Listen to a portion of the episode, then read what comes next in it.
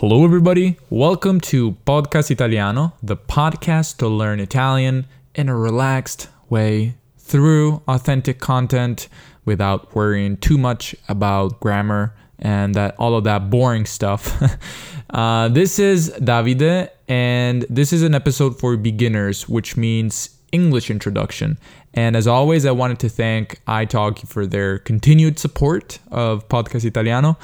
If you don't know what italki is, italki is a wonderful platform to learn any language. Uh, they have so many languages there, not only Italian, but you're wondering, do they have Italian? And yes, of course they do. They have Italian and they have me as a teacher. That's the most important thing about italki. So you can have a trial lesson with me or with any other teacher and you will receive $10 in italki credits. And you know, for the longest time, I would say that I didn't teach total beginners or you know beginners in the language. I prefer to work with people who knew a little bit of the language. Let's say you know they had like at least an a2 b1 level in the language. But i want to change that because you know i found myself teaching more and more on italki. And i thought maybe i should teach people who are starting out in the language as well. Maybe I should teach people from scratch. Now, if you don't know any Italian at all, you're not going to understand this episode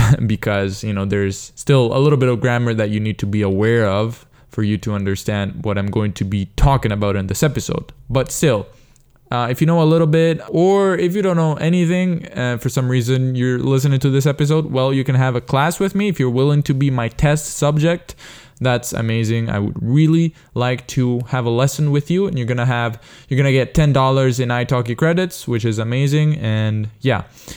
Now this episode is going to be about me going to like a river or maybe i should call it a stream which is not far from my house and me having a bath in the stream, which was really nice because it's super hot here in Turin, as I'm going to tell you all about in the episode. So, yeah, it was really pleasant to do that. And yeah, let's listen to the episode. First, I'm gonna read it slowly and then at regular speed. So, yeah, let's hear it. Oh, and I almost forgot. Of course, as always, you can find the transcript of this episode and the translation in English. So, yeah, head over to the website. You can find a link in the description as well.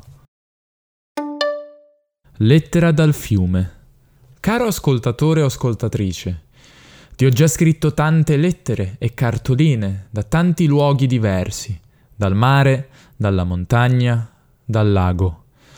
Tuttavia non ti ho ancora scritto dal fiume. Oggi sono venuto ad un fiume non lontano da casa mia per fare il bagno. Qui a Torino è estate e fa molto caldo. Ci sono più di 30 gradi quasi tutto il giorno. Se sei americano o americana, 30 gradi Celsius corrispondono a 86 gradi Fahrenheit. Sono tanti. Dato che qui a Torino non abbiamo un mare dove possiamo andare a rinfrescarci quando fa caldo, dobbiamo optare per altre soluzioni come i laghi o i fiumi. È per questo che sono venuto qua. Il fiume si trova in mezzo a un bosco. Non è un fiume molto grande in realtà, potremmo chiamarlo torrente. In italiano abbiamo tre parole per descrivere le dimensioni di un corso d'acqua. Ruscello, molto piccolo, torrente, medio e fiume.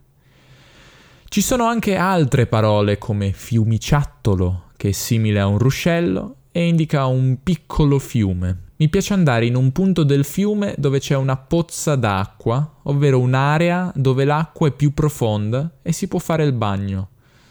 Naturalmente l'acqua del fiume è molto fredda e all'inizio l'impatto è doloroso. A me piace comunque entrare a capofitto, tuffandomi dentro, non sono l'unico a fare il bagno. Ci sono almeno una decina di persone, tra cui famiglie con bambini che sono venute a godersi una giornata al fiume per fuggire dal caldo della città.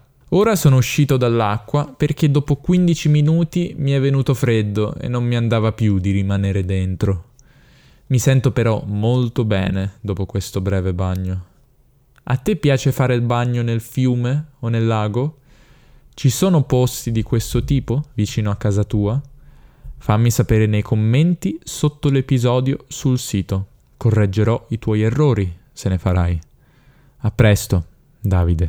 E ora risentiamoci l'episodio, ma a velocità naturale. Caro ascoltatore o ascoltatrice, ti ho già scritto tante lettere e cartoline da tanti luoghi diversi, dal mare, dalla montagna, dal lago. Tuttavia non ti ho ancora scritto dal fiume. Oggi sono venuto ad un fiume non lontano da casa mia per fare il bagno. Qui a Torino è estate e fa molto caldo. Ci sono più di 30 gradi quasi tutto il giorno. Se sei americano o americana, 30 gradi Celsius corrispondono a 86 gradi Fahrenheit. Sono tanti.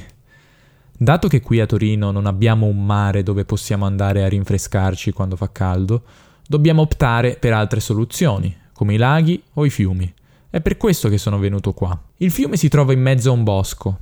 Non è un fiume molto grande in realtà, potremmo chiamarlo torrente. In italiano abbiamo tre parole per descrivere le dimensioni di un corso d'acqua. Ruscello, molto piccolo, torrente, medio e fiume. Ci sono anche altre parole come fiumiciattolo, che è simile a un ruscello e indica un piccolo fiume. Mi piace andare in un punto del fiume dove c'è una pozza d'acqua, ovvero un'area dove l'acqua è più profonda e si può fare il bagno. Naturalmente l'acqua è molto fredda e all'inizio l'impatto è doloroso. A me piace comunque entrare a capofitto, tuffandomi dentro.